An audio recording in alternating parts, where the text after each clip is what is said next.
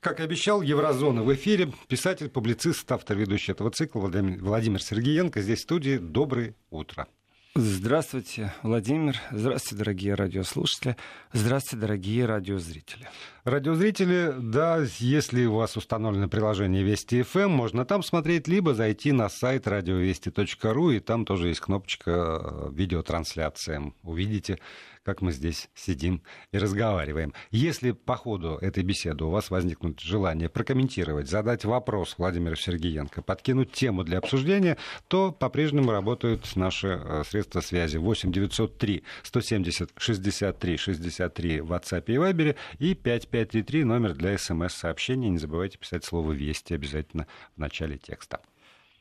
Суббота. Суббота. Суббота. Почти как не, хочется, как не хочется говорить о политике, все равно придется. Но все равно а, придется. Но начнем мы издалека.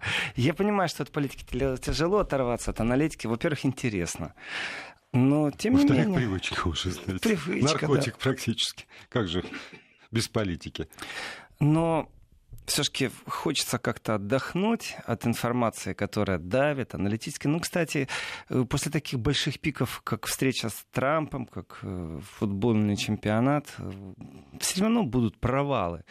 И дело не в том, что жизнь не насыщена политическими событиями, а вот по-человечески хочется иногда поговорить о чем-то другом. Но, тем не менее, все-таки это еврозона, надо говорить о чем-то европейском. И начну я с такой вещи очень странной, на первый взгляд, но она может подтолкнуть определенным направлением мысли.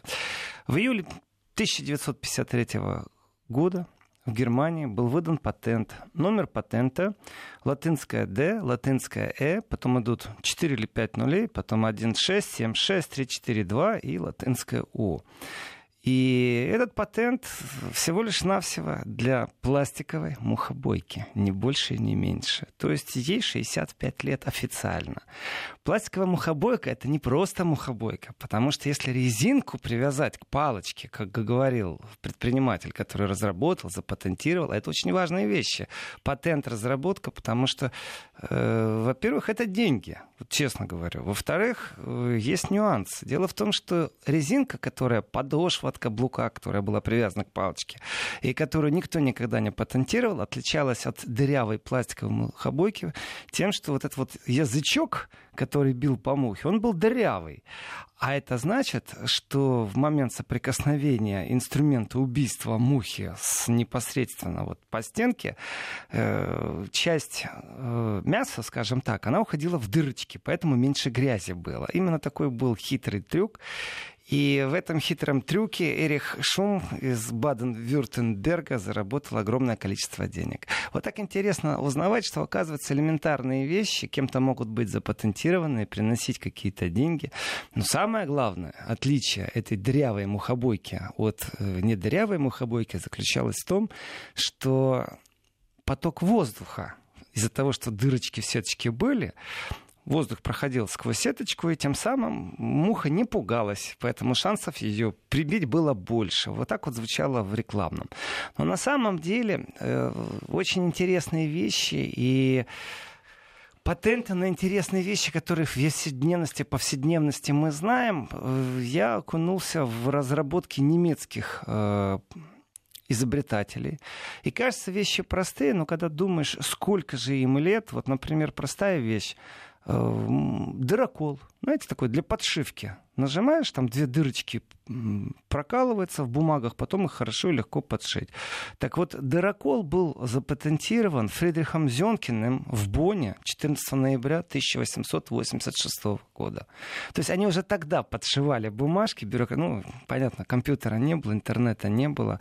Но сам факт, вот кто-то придумал систему механики, в которой оптимизировал Э, для любого чиновника, да, в принципе, со временем и для любого человека, кто подшивает свои какие-то документы, оптимизировал сам процесс, как это делать. Это инженерная мысль. Вот чем гордится Германия. Это инженерные мысли и облегчением собственного существования. Знаете, я вот э, ворота открываю, каждый раз нагибаюсь э, здесь, в столице России, и каждый раз нагибаюсь, такой маленький-маленький рычажок внизу ворот, его нужно поднять, ну, дырка в земле, и ворота uh-huh. открываются. Я вот все время задумываюсь, вот в Германии 100% говорю. все соседи бы возмутились бы, почему рычажок так внизу находится, что нужно нагнуться, чтобы до него дотянуться. Все бы сделали такой рычаг длиной там, в полтора метра, чтобы ты стоя стоял и поднял бы. То есть вот эта мысль э, инженерна, она действительно свойственна немцам. Это правда. Облегчить собственное существование. Зато разбазаривание природных ресурсов. Это ну, же насколько длиннее надо сделать этот рычаг. У нас у всех свои проблемы. Кто будет отговариваться тем, что это собственные ресурсы, а кто-то будет говорить, что спину не купил на базаре, поэтому ее щадить надо. Это действительно разный подход. Облегчать свою... Вообще лень — это большая штука. Она двигает процесс, торговлю, рекламу и все что угодно. Но, тем не менее, вот если задуматься, патент на электрическую стиральную машинку был выдан в Германии в 1921 году. Представьте себе еще, матросы на улице ходят, гражданская война, разруха, а у них патент на электричество, она в продажу уже поступила через 9 месяцев. А у них уже электрические стиральные машинки. Нормально. Точно так же там через год появилась уже плюс-минус, э, появилась э, моечный аппарат на кухню. Вот для меня мощный аппарат. Это было, что, что я как музей первый раз, когда увидел, что это, смотрел, крутил, открывал, не мог понять, как струи бьют снизу. И вообще, зачем это нужно? Это когда я попал на Запад там, в 90-м году. А оказывается, у них электрическая была там, с 21 -го года. Вот когда такие вещи осознаешь, то есть где-то лампочка Ильича, а где-то уже электрические машины, ты понимаешь, насколько сильный был технический разрыв. Это сегодня интернет, патенты. И не просто так любая экономика, она э, в охоте за умами в первую очередь, потому что не каждый человек сможет додуматься, чтобы придумать мухобойку.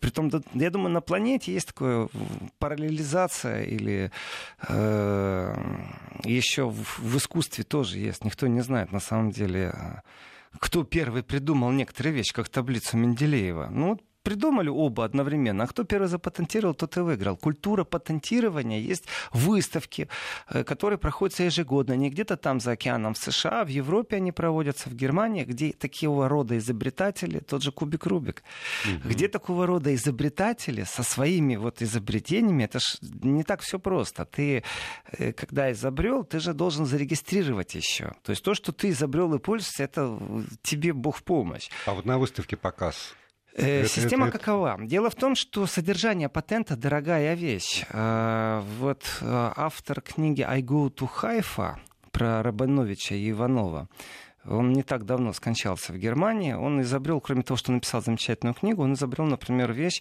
как обучаться входить в повороты на горных лыжах. Два конусных таких пласт... ну, два конуса, скажем, таких расширенных конуса, с которых крутятся как-то, и ты с одного стоишь, ловишь, пробуешь словить э, правильно равновесие. А, должен по, перепрыгнуть по, углом, на другой. Да? Ноги идут под углом у тебя. И ты, ты должен равновесие стоять, и ноги у тебя стоят уже в правильной позиции, как на лыжах, когда ты в плуге, то, что называется, тормозишь. Э, вот он это рассказывал, он, ну, он такой выдумщик был. Например, э, люди должны были его разогнать. Он это делал в Германии. Э, это, считайте, наш соотечественник. На водных лыжах только с помощью троса. То есть он рассчитал, какой длины должен быть э, трос, чтобы по радиусу, чтобы касательно, чтобы было ускорение, чтобы вот это ускорение его бежали, смогли разогнать именно по касательной. Пару раз эксперименты были неудачные, он тонул, потом получилось. То есть люди мыслят. Но дело в том, что ты когда придумал что-то, даже если ты запатентировал, это еще ни о чем не значит. И сейчас я отвечу на вопрос по поводу выставки. Дело в том, что любой патент, его содержать надо. И охотники за патентами ребятами. Они с. Есть конторы, огромные конторы, где очень много сотрудников. Они с утра до ночи сидят и смотрят, кто что патентирует. И они отслеживают, кто не может содержать патент. Потому что если ты его одноразово запатентировал, это ни о чем не значит. Это значит, что один год к тебе могут обратиться, если в потоке мировых патентов, а это 10 тысяч в день, а, тебе обратятся, то это, конечно, хорошо и интересно. Но, как правило, никто не обращается. Как правило, ждут, пока ты не сможешь содержать свой патент. Даже если это европейский патент, не на всю планету. Можно взять на одно государство, можно взять на Европу, можно взять на весь мир. А, никто честно не придет и не скажет, мужик, ты вот два года назад что-то придумал, или уважаемая женщина, конструктор, инженер, вы придумали такие замечательные спицы для вязания. Кстати, о спицах для вязания. Мне сегодня фотографию прислали. Это просто ассоциативный ряд, Тоже который патент. нужно озвучить. А, партия зеленых Союз 90 называется. Бунднес Грюнен. Партия зеленых и ряд женщин, которые сидят на собрании, партийном собрании, прям в ряд все сидят и вяжут. Вот так вот. Это не хобби, наверное, это все-таки какая-то терапия сидеть на партийных это, съездах. Это для успокоения. Ну да, тема-то горячая. Да. Так вот, назад к патентам. Патент вещь замечательная, если голова сработала, потому что э, автобус, который львовского производства вез Гагарина э, к ракете, там был тоже патент определенный. Маленький рычажок, кнопка, которая могла сиденье привести в откидное состояние. Вот вроде элементарная вещь, а тоже патентировали, потому что кто-то может оштрафовать. Если автобус идет на экспорт, то будьте добры, уж, пожалуйста, это изобретение застрахуйте. Элементарная кнопка, которая держала и фиксировала кресло в двух положениях. И сегодня этих патентов много в автобусных креслах, а вот таких каких-то новых э, есть целые предприятия, которые занимаются определенными вещами, и начиная от дизайна, который можно запатентировать, если он имеет особую расцветку, особый угол. И вот выставки. Выставка сводится вот к чему. Человека может не хватить протолкнуть сил, свою идею, чтобы она достигла вершины. Пример тому не только кубик Рубикова, всем известна роликовая доска. Ведь доска изначально крепилась на четырех подшипниках. И то, скажем, на всей планете небогатое на игрушки время, послевоенное, довоенное, когда, вот по фильмам помним, просто ободок колеса и крючок железный, которым uh-huh. его нужно было как-то держать, и такая гурьба мальчишек бежит, вот колесо катится. Очень хорошо, очень замечательно. Вот в те времена и придумали определенные вещи. Четыре подшипника с доской, которые превратились в роликовую доску, было именно так и придуман. Дело не в том, кто его придумал, кто смог запатентировать и довести до продаж. Вот для этого и существуют выставки. А вот на выставках изобретателей к тебе подходят люди, которые готовы продавать, которые готовы инвестировать. Это не значит, что к тебе сразу подойдут. Вполне возможно, что ты прогоришь на своем одном метре, э, который ты возьмешь погонный выставочный метр. И здесь, слава богу, появился интернет, в котором можно сегодня собирать на разных площадках деньги. Э, например, э, Google представляет такую возможность для стартапов. Стартап — это начальный проект начальной стадии, когда э, ты описываешь полностью проект, даешь его в интернет, и в интернете у тебя есть время, пока люди тебе сбрасываются. И, грубо говоря, это как покупка акций. Э, кто-то дал тысячу рублей, кто-то тысячу евро, кто-то тысячу долларов. И тебе нужно накопить такую-то сумму, вот, чтобы доехать, например, или запатентировать идею, или доехать, или раскрутить свой магазин электронный. Люди смотрят смотрят, верят, не верят. От этого зависит их индивидуальная инвестиция. Я почему еще про выставки спрашивал? Сам факт появления на выставке, это все-таки как-то, э, значит, человек застолбил свою идею? Нет, застолбил человек только, патентом. Только в момент, здесь, когда здесь, он запатентовал, да? Да, здесь большая проблема, потому что Э, наивность предполагать, что если ты что-то изобрел, то вот эти огромные конторы, которые отслеживают акулы, что они у тебя просто не отберут. Здесь большая опасность, поэтому и в старое время, и, конечно, хотелось к этому вернуться, когда было слово, купеческое слово, пожатие руки, когда джентльменское соглашение что-то значило, потому что человек безумно богатый, который может поддержать изобретателя, у него нет большой необходимости его обокрасть. И здесь джентльменское купеческое слово срабатывало в старые времена. Здесь можно поговорить и о тортах, здесь можно и о шоколаде поговорить, и о процессе э, конвейерной выпечки. О многих вещах можно говорить. Но было вот, вот купеческое слово, традиционное. Э, точно так же джентльменское слово существовало в Европе. Сегодня вот эти акулы, которые пираты, я бы сказал, они не, не очень порядочные. Просто с точки зрения закона они поступают корректно. Но с точки зрения ментальности, с точки зрения духа человечества, конечно, ну дайте хотя бы какую-то часть этому изобретателю, которого вы украли идею. Нет, не дадут. Дело в том, что э, патент еще нужно оспаривать. Если ты найдешь где-то применение своего патента, давайте посмотрим на простые трубочки коктейльные. Ведь трубочка трубочки, но в какой-то момент появилась трубочка, у которой гофрировано было там буквально пару миллиметров введено, и вот эта гофрация позволяет изгибаться кусочку трубочки. Это тоже был определенный патент, который человека сделал безумно богатым. Но э, как ты будешь отслеживать по всему миру это? Ты даже у себя в городе ты не отследишь, если ты что-то придумал. И здесь, конечно же, сильные игроки, сильные союзники нужны. Но вот гофрированные трубочки — это хорошая вещь. У рыбаков много, очень много рыбаков придумывают разные вещи, регулярно и постоянно. Но и давайте возьмем просто такой формат MP3, э, потому что MP3 — это форматирование музыки, которое занимало, ну вот если записать просто сигнал звуковой, попробовать его дигитализировать, ввести в цифру, это одно. Если его попробовать систему кодирования ввести все-таки в MP3, то вдуматься, MP3 был придуман в 1980-м в институте Фраунгофера под руководством Карл Хайнца Бранденбурга. Вот так это звучит. То есть целый институт занимался этой тематикой. Конечно, это процесс института принадлежит ученым, что-то принадлежит. Не просто так они в лаборатории работают. Ну, тоже такой процесс. Если ты подписал контракт э, с институтом, то оно принадлежит институту. Это институт вправе тебе выдать или не выдать. Все зависит от контрактов. Но сам факт того. В 80-х, я помню, магнитофон бобинник у соседа. Вот тут и оно. Я а они уже MP3 имели. Э, конечно, с момента того, как это, это все-таки ноу-хау довести это до ума, здесь нужны и менеджеры, здесь нужны и юристы, и вывод на рынок товаров это безумно тяжело. Я знаю берлинскую компанию, берлинских ребят, которые придумали 3D-принтер.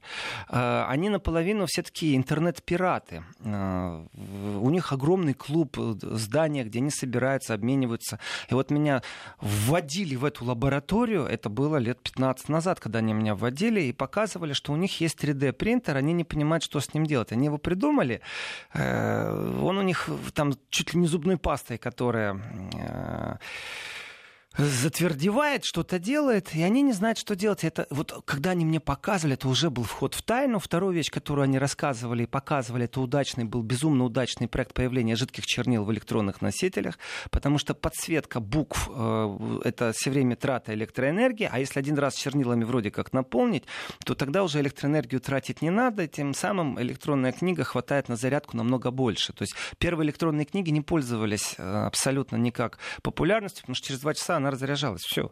А когда у тебя книга, извини меня, три дня держит, это уже что-то. А если неделю? И вот, опять же, эти, кажется, они такие сумасшедшие, бешеные ребята, молодые, длинные, потлатые, такие, ничего не соображающие в этом мире, не ориентирующиеся в метро.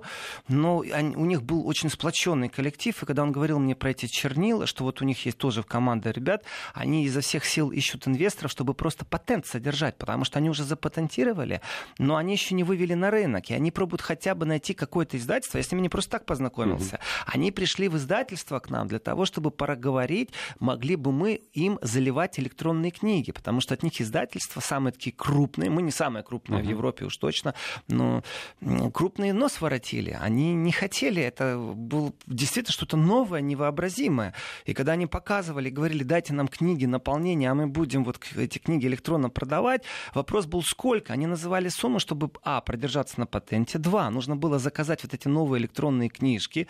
Э, и пошло дальше, что еще нужно. Китайцы, которые прислали, что-то сделали не то. В Китае было дешевле, в Германии заказывать было нереально это.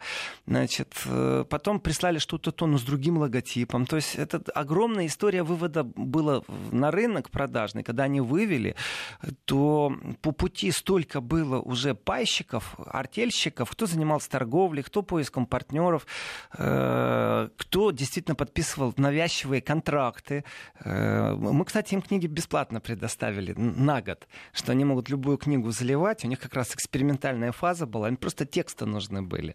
Они э, могли бы и классику заливать, которая в свободном доступе, но они вот решили, что классика не будет интересна на электронном носителе, а по концепции развития бизнеса нужно обязательно что-то новое, что-то очень агрессивное, желательно политическую литературу, ну вот в таком духе.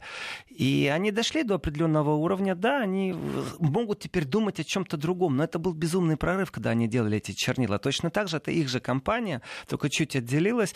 В клубах также и сохранился анонимных хакеров. Но они совсем не анонимные. Это центр Берлина на канале. К ним можно всегда в гости прийти. У них постоянно концерты э, такой специфической электронной музыки. Э, они в благодарность ну, все время чтения для нас устраивали. И когда они показали этот 3D-принтер, я тоже смотрю, они говорят, а что вот дальше? Ну вот придумали они 3D принтер. А что дальше? Ведь любую конструкцию, это же какой нужно иметь э, тип ума, чтобы придумать, куда это можно применять. Сегодня, говорят, 3D-принтера уже дома шьют, то есть большие бетономешалки по этому же принципу, по этим же программам работают и строят дом. По, по этому же принципу, говорят, э, делаются подошвы для обуви. Именно 3D-принтер, э, не просто так. То есть слой пластика как-то разливается. Но сам факт. Дело в том, что толчок появления фалообменных сервисов, э, разных сервисов фалообменных, он стал возможным, когда сигнал э, записи изменили. И если вдуматься, что в 80-х именно в институте разрабатывали MP3, то понятно, как нужно конкурировать. Тогда проект Сколково абсолютно правильный. Потому что некоторые вещи, какой бы то ни был изобретатель, нужна А команда, Б, чтобы это патентировали, содержали как патент. Иногда годы, до десятилетия нужно Это содержать. Дорого? Европейский вроде бы стоит 400 евро в год, но я могу ошибаться, у меня информация. Угу. Вот не самая свежая, ну, не потому что я поленился, а потому что такой, я общался да? с изобретателями последний раз года два назад. Несколько сотен э, евро все равно. Несколько сотен угу. это содержание, плюс регистрация, патентная заявка. В России я тоже общался с патентной заявкой, потому что элементарная вещь. А, у нас дизайнеры, это, вот, знаете, вот э, мы выводили э, на рынок определенную вещь, и это определенная вещь, напиток, по нашему заказу нужно было в то время э, обратились вначале к нашим дизайнерам в издательство, а потом уже так получилось, что проект приобрел все больше и больше размах, и должен был быть узнаваемый э, продукт. А узнаваемый продукт, значит, его нужно было наградить философией, какой-то идеологией. И в этих вопросах э, просто дизайнер зачастую, он выполняет чуть другую роль. Ему описывают задачу, здесь нужно такой мозговой специфический штурм. И вот э, в выводе на рынок выяснилось, что мы запатентировали на Западной Европе на территории территории России появился практически такой же самый дизайн.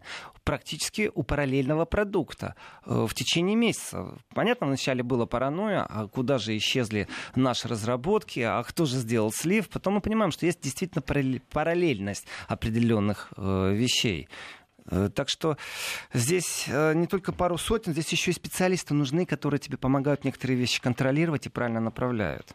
У нас, У нас новости. Не, минута еще. А, минута да. целая. Ну, э, если уже минута, то тогда я задам вопрос, а вы подумайте в этой минуте. Как вы думаете, когда появилась переносная электродрель? Вот такой вопрос. Джентльменский набор мужчин. Электродрель. А, электродрель. Нет, не ручная, электродрель. Когда она появилась? Вы будете шокированы, я скажу об этом после новостей. Я думаю, все равно подсказка нашим слушателям после изобретения электричества. Ну, а больше никаких подсказок мне в голову не приходит. Продолжим через э, 2-3 минуты. Э, программа «Еврозона». Владимир Сергеенко, писатель, публицист, здесь в студии. Ваши ответы на вопрос Владимира Сергеенко и ваши вопросы Владимиру Сергеенко 8 903 176 363 в WhatsApp и Viber и 5533 э, на смс-портале со словом «Вести» в начале текста. И продолжаем программу «Еврозона». Владимир Сергеенко, писатель-публицист здесь в студии. Вопрос прозвучал следующим образом. Когда была изобретена да, э, первая электродрель? Ну и не только изобретена, еще и в продажу поступила, да. скорее всего. Ну, да, да, вопрос есть. Есть варианты ответов. Электричество, ну, значит, поправляют, электричество было открыто, а не изобретено. В том, я изобретено сказал в том смысле, что э, изобрели способ его применения. Вот. А второе, значит, Первый перфоратор появился в 1967 году в Отлично, ребята, отлично. В 1960-м первый перфоратор. Я так рад это слышать. Да-да-да. Значит, да. Ну, что я могу сказать? Если кто-то измеряет электродрель перфоратор появлением 1960 года... А то еще 30-е годы Значит дают. так, дрель изобрели, аккуратно, не нервничаем, в 1889 году в Австралии. Вот а вот, вот есть еще и уточнение, что, оказывается, и не, не это была первая электродрель. В 1889-м. А еще в 1878-м бельгиец представил аппарат для э, с электрической Война тягой. патентов. Война да, патентов. Для э, а вот в шахте работать. Вильгельм Эмиль Файн э, в 1895 году, в 1895 году, до Первой мировой войны, угу. вот если подумать, еще цари все живы были. Э, представил некоторые, переносную электродрель. Некоторые только, только царями становились. Э, тут есть много таких хитрых штук. Голь на выдумке хитра. например. Ну, это, это из интересности о западном мире. Вот э, это абсолютно не реклама. Но, вы знаете, борьба с санкциями иногда толкает некоторых к определенной изобретательности. Дело в том, что когда шла Вторая мировая война, э, США ввели эмбарго на поставку огромного количества товаров. И вот эта эмбарго, то есть санкционная война из США, была в том числе направлена на напиток Кока-Колу. Вот так вот. И, знаете, есть такие фирмы, у которых есть представители по землям, по странам. Так вот тогда, в 1940 году, в 1940 году, значит, была придумана фанта, апельсиновый сок. Хотя изначально там был яблочный жмых. Потому что из Америки, именно из-за санкций, концентрат не поступал. И нужно было как-то, ну, спрос же есть, угу. известно, сколько ты продаешь э, галлолитров в месяц, в год, кто же будешь от прибыли отказываться. Поэтому молочная сыворотка и яблочный жмых в газировке, это вот э, так было придумано то, что потом стало называться фанты, благодаря санкциям. Так что, видите, в санкциях есть что-то такое хитрое. Э, содержание самих патентов вещь дорогая. Кроме того, что есть акулы, есть еще действительно э, сбои в процедурах по регистрациям и э, есть еще определенные кроме сбоев, есть еще такое, ну, наивность восприятия. Наивность восприятия, когда ты думаешь, что действительно ты кому-то нужен со своим изобретением. Скажу честно, без обиды. Я не человек, без обиды тому, кто мне прислал это письмо. Я не человек инженерного толка, ну, другого толка немного. У меня мозг работает по-другому. Поэтому я не могу оценить то, что мне прислали. Но мне присылали не только вечные двигатели с просьбой вот в Фейсбуке, в интернете находят говорят, помогите, пожалуйста, продвинуть, найти, нужно найти деньги первичные. Пару двигателей внутреннего сгорания мне присылали, просили найти тех, кому это интересно, потому что вот экономия безумна. Уже пришло предложение э, летающую тарелку. Нужно тоже запатентовать и проверочный эксперимент. Кстати, летающую найти. тарелку я придумал в первом классе, как двигатель должен быть. Что-то типа джойстика сверху, а снизу двигатель, который поворачивался во все стороны. Единственное, я никак не мог додуматься, где же, где же мне все это экспериментировать, пробовать. Потому что мама бы уж бы надрала за то, что если бы я на кухне попробовал что-нибудь такое соскипидарить, чтобы оно горело, взрывалось, потому что ракеты там и запускались э, из алюминиевой стружки и марганцовки. А вот что касается попробовать э, летающую тарелку, я так понимаю, нужен официальный проверочный эксперимент, пишет нам Евгений. Угу. Вы знаете, и даже заявка есть. Запатентовать изобретение, заявка, и даже стоит номер, между прочим. О, вот так вот. Только денег надо а вполне возможно, что там скрывается новая технология. Да. Это не просто когда там во Франции они перестали принимать заявки на вечные двигатели. Но в этих заявках на вечных двигателях было огромное количество вещей, потому что тот же винт, который воду подает наверх, который еще там Архимед, древние греки да. и, у, использовали, он же долгие годы его никто не патентировал, вообще никто его не патентировал. А сегодня можно купить садовое устройство, в котором у тебя вот таких два подшипника, палка, там какая-то мельница если речка недалеко, то подача воды у тебя будет бесплатно без насоса. Не знаю, как то где, но в Европе электричество счетчики считают, экономят на этом дело. И если можно использовать где-то тягу ветра, тягу реки, то это используется с большим удовольствием. То есть, да, да и в охотку на даче иметь такие вещи. Альтернативно, если электричество вырубило. Но в этих войн, патентных войнах, конечно же, огромная наследие оставило э, противостояние в, в холодной войне. Потому что огромное количество патентов, э, они были достигнуты э, в конкуренционной настоящей научной борьбе, но точно так же некоторые вещи украли. Было понятие промышленный шпионаж, военный шпионаж, и здесь э, пощады нет.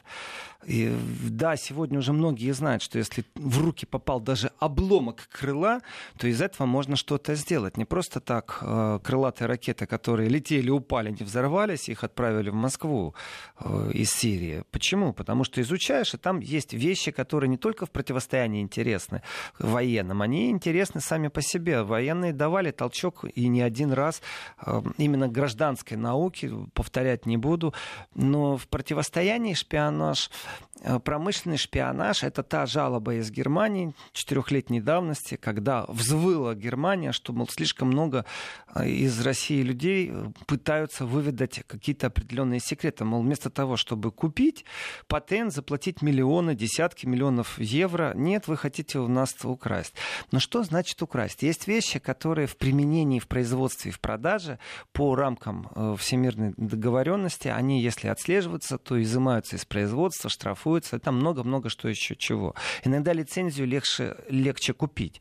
Э, а иногда действительно, и здесь впереди планеты всей претензии были всегда в сторону Китая, что в патентном недоразумение Китай как-то так глаза закрывает, притом на многие вещи. И даже дизайн можно запатентировать интернет-страницы, если вы финансово можете это потянуть. Но саму систему поисковика, какой-то робот, который там внутри, это сидят действительно куча головастиков э, на зарплате, по контракту. И опять же, я приведу пример. Это фирма располагалась в центре Берлина ровно один год. Потом ровно один год они располагались в центре Лондона, потом ровно один год в центре Парижа. Они вот так вот путешествуют по Европе. Фирма занимается чем? Условия работы такое. Достаточно приниженная зарплата. Достаточно приниженная зарплата. То есть для среднестатистического специалиста такого уровня э, немец не пошел бы работать. Они берут э, русскоговорящее пространство. Это значит Украина, Россия, Казахстан, Беларусь, ну вот бывший Советский Союз, приглашают к себе ребят, которых они заметили по какой-то причине, они прошли какой-то конкурс, э, отборный конкурс в вот в пространстве дигитального мира. Что они делают? Они делают разные вещи. И игрушки разрабатывают, и ботов разрабатывают, и систему поиска, и систему контроля, и опознания лица. У них есть идеолог, который финансирует. Почему они год живут? Потому что это условия такие. У тебя оплаченная квартира, оплачен фитнес-клуб. Э, и правда, зарплата очень приниженная, очень. Но тем не менее условия такие. У тебя есть что есть, у тебя есть квартира, у тебя питание в гостинице, приходишь и завтраки, ужин получаешь привязано. Более Кому надо музей рядом. Музей друзей рядом, и ты год живешь в одной стране, потом год в другой. Для молодых ребят это безумно интересно и привлекательно себя показать. На самом деле идет такой жесткий пылесос.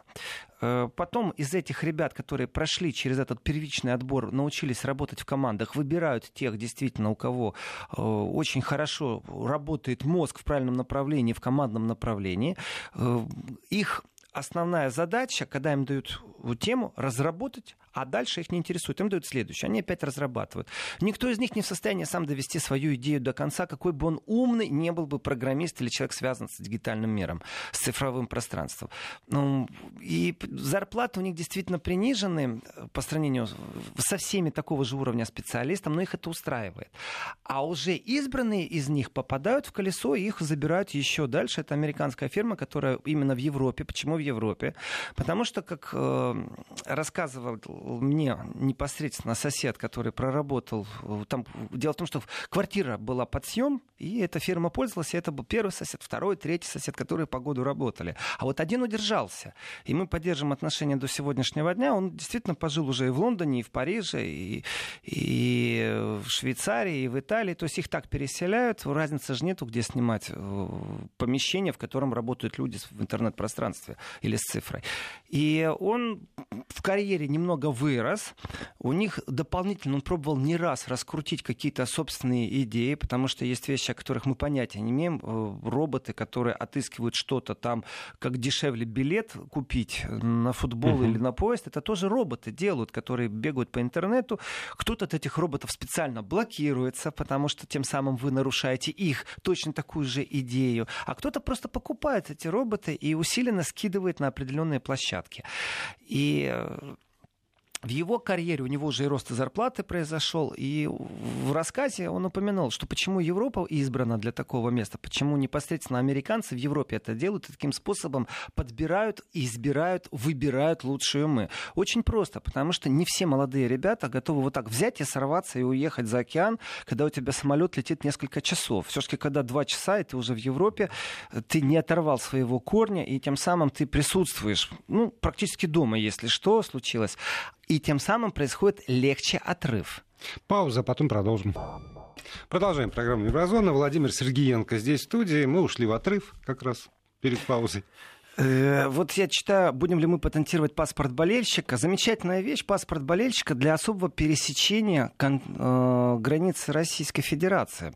Я не знаю, насколько паспорт болельщика является прерогативой ФИФА, да. э, насколько это было ну, проэкспериментировано на территории России. То есть это русская выдумка или все-таки это Международная Федерация футбола придумала. Но это же можно же взять, насчет патента не знаю, потому что вряд ли, скорее всего. А вот э, на вооружение взять э, как э, определенную электронную визу для краткосрочного пребывания в том же Калининграде, это часть России, куда время от времени немцы с удовольствием бы ездили, и поляки бы ездили, и шведы, и финны. Если есть... бы попроще было получать российскую Да, если бы визу, визу, ты мог да. действительно проще получать. Для этого не так тяжело сдать отпечаток э, пальца, при том бюро, вот как э, в Англии, э, что, если в Германии вот не ездят по визам в Великобританию, но тем не менее, визовое бюро есть на территории Берлина. Выглядит оно примерно так. Вот э, те люди, у которых нет гражданства Европы, но они находятся на территории Европы, они могут тоже э, получить визу. Ты приходишь в центр, это абсолютно частная контора, в которой сдал отпечатки пальцев, э, положил паспорт, все это запечатали в конверт, отправили. Через некоторое время ты, они отправили вначале в Франкфурт на Мане, а там уже в Лондон отправляется. Э, вот и весь сказ. Если электронный паспорт болельщика взять как краткосрочное пребывание с полной идентификацией, то тогда, конечно, консульская работа будет немножко расслаблена, потому что, ну, здесь с точки зрения дигитализации ничего трудного в этом нет. И даже где-то правильно. А, что для, кас... а для ID надо было сдавать, да, отпечатки? Не, не надо было. А. Фотографию, Фотографию прислать. Просто, да? Но сегодня, дело в том, что уже сегодня, если мы глубже копнем, угу. отпечатки пальцев являются тоже определенным устаревшим понятием, мол, нет идентификации. Сегодня программы, которые включают планшеты, телефоны э, по нашему лицу, которые опознают лицо для того, чтобы снять блокировку с экрана. Эти программы есть то же самое, э, что на отпечаток пальцев. При принципе, не обязательно. Можно действительно сфотографироваться. Э, биометрические паспорта, сегодня регистрация, вот в Германии я должен был пройти регистрацию, идентификацию, чтобы получить определенный документ, э, банковскую карту. Очень просто. Нажимаешь на кнопочку, тебе звонит что-то типа определенной связи по почте. Это закачиваешь приложение почтовое немецкое. С тобой разговаривает оператор. Кстати, на плохом немецком. Как правило, то с польским акцентом, то с безумно польским, то с таким непонятным акцентом иногда э, какой-то... Э, Э, Ближнего Востока с тобой говорят, иногда они тебя не очень хорошо даже понимают, но им много не надо говорить. Они говорят, там, встань, повернись, угу. замри, потом открой свой паспорт, и так он биометрически, поверни его на свет, подними вверх, и тем самым ты проходишь идентификацию, тебе не надо с паспортом идти в ближайший банк. Соответственно, виза точно такая же штука. Э, лицо могут сосканировать, и опять же, вернемся к патентам, потому что именно здесь скрываются опять очередные разработки. И разработки зачастую коллектив, который разрабатывает, он должен иметь конечная цель все-таки не у коллектива. Конечная цель у визионера, у идеолога проекта, который знает, куда это воплотить, кому это продать. Продать это пограничным службам, государству. Продать это просто, вот я уверен, что это будет пользоваться спросом. Здесь очень много нюансов. Ну вот нам пишут, что паспорт болельщика придумал, э, придумал Министерство связи Российской Федерации. Прекрасно. Есть, под, я под рад... их эгидой это вышло поверю на слово нашему слушателю. Я допускаю такую мысль. Другое дело, как это дальше воплощать. Потому что если это придумали, э, то сама система идентификации, она может быть развиваться. Здесь нужен мозговой штурм, во что ее можно превращать. Начиная от карточек страхования, которые, они все пересекаются, идентификаторы. И идентифицирование личности, оно же имеет такое количество, то есть не обязательно брать ДНК. Действительно, э, идешь по улице, и оказывается, что ты в розыске Именно так произошло задержание одного скрывающегося мошенника на территории России. Э, его внешние партнеры российских сил безопасности, оказывается, очень много кто помогал российским спецслужбам э, контролировать состояние покоя. И э, здесь работа проделана безумно большая, именно в синхронизации спецслужб. Именно поэтому, в принципе, через некоторое время, я думаю, вообще визы будут отменены. Именно поэтому. Не, в хорошем будущем ты будешь просто идти, тебя уже сосканировали, поверьте. И не надо вот паспорт показывать, чтобы на твое ухо усиленно смотрел пограничник или глаз подставлять. Это, это все в прошлом будет. Но из таких вот веселых, патентов. Почему я взял тему патентов? Потому что не только потому, что субботу о политике не хочется, о политике будем завтра. И о том, как, о том, как и почему возможны иногда амоки, по-русски тоже амок, да? Это, угу. да, Амок? Почему Амоки возможно? Очередная трагедия произошла в Люгике в Германии. Корни, как это происходит, да и вообще о том, как себя чувствуют люди с другим менталитетом в Европе, начиная от мафии. Э, я не буду брать слово в кавычки, именно можно открытым текстом сказать, что это э, арабская мафия в некоторых городах присутствует в прямом смысле слова.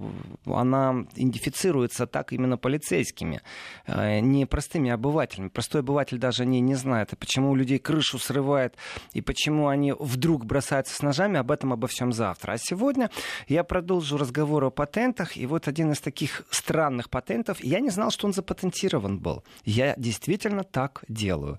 Когда нету под рукой кофейной машины, а кофе хочется, и нету турки, то есть несколько способов, как заварить кофе. Кофе и... по-польски. Кофе по-польски, кстати, в Германии называется кофе по-турецки. Когда им говоришь, что сделайте мне кофе по-польски, они тебя не понимают. Нужно, они называют тот же самый процесс кофе по-турецки. Вот так вот. Это когда э, молотый кофе Стакан, заливается кипятком. Да, и сверху блюдечко. В Калининграде меня учили, что это кофе по-флотски называется, потому что нужно после этого взять э, чашку за ручку и все время двигать сантиметр вправо, сантиметр влево, вот так вот. Тем самым ты вроде как подкручиваешь, да, и у тебя происходит да. более сильный осадок. Ну вот они это называют так. Так вот, э, я прекрасно помню, и не говорю, что делаю это регулярно, уже машины появились с капсулами кофеина, но тем не менее, если надо, я именно так и делаю. Э, разницы нет. Раньше там промокашку брали, а в принципе туалетная бумага, салфетка, которую ты сручиваешь конусом, угу. туда сыпешь кофе и наливаешь кипяток, и капает, и прекрасно функционирует. Так оказывается, э, патент на кофейный фильтр, именно вот так вот свернутый воронкой промокашку, э, был придуман в 1908 году. И он был не просто придуман, он был запатентирован, потом человек стал это продавать.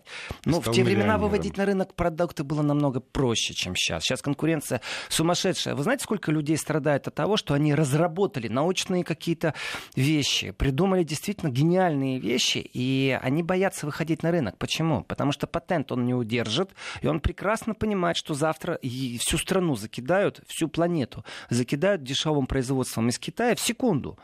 И человек даже не сможет оплатить адвокатов, потому что не так дорого содержать патент, как оплачивать адвокатов.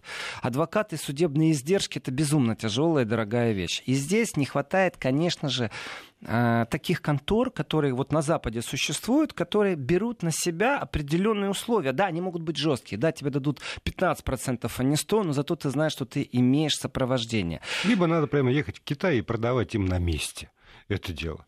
Вот так и, даже. и, дого- и договариваться. Э, кстати, тоже да, Китай в этом отношении абсолютно бизнес-подход имеет. Те времена, когда утром фабрику снесли, а вечером поставили, они находятся в прошлом. Прервемся.